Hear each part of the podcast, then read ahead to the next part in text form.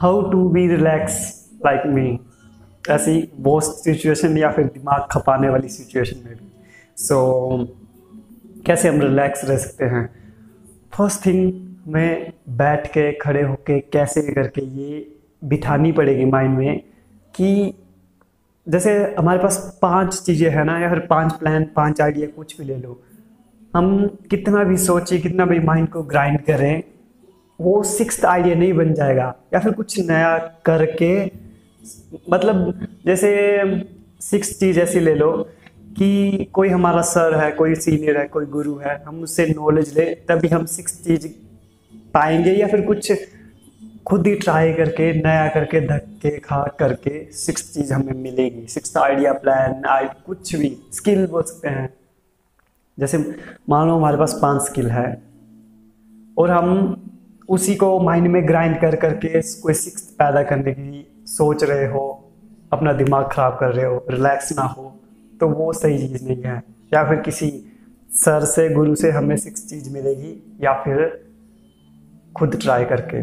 सो so, सबसे mind ख़राब करने वाली या फिर रिलैक्स ना होने वाली चीज़ ये है कि अपने माइंड में ही सोच सोच के ग्राइंड हो रहे हो ख़राब कर रहे हो अपने माइंड एंड रिलैक्स होने के लिए हम एक जगह शांति से बैठ सकते हैं कुछ खा सकते हैं म्यूज़िक सुन सकते हैं और ये माइंडसेट दे सकते हैं कि सिक्स स्किल हम ऐसे ही सोच सोच के या फिर कुछ भी हम अपनी ही माइंड में दुनिया अलग अलग क्रिएट कर रहे होते हैं।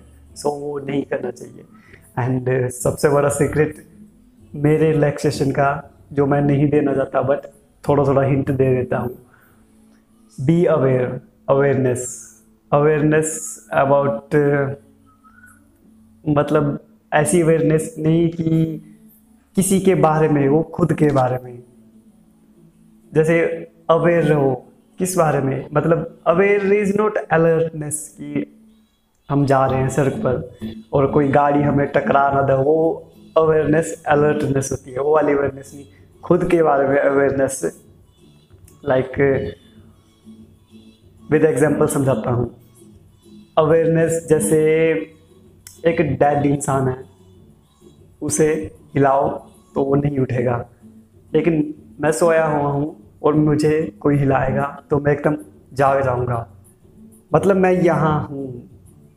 ये वाली अवेयरनेस अगर आप अपग्रेड कर लें तो बहुत सी माइंड में मतलब जो भी कच्चर मच्चर चल रहा रहता है, जिससे हम रिलैक्स ना हो सके, हम रिलैक्स हो जाएँगे।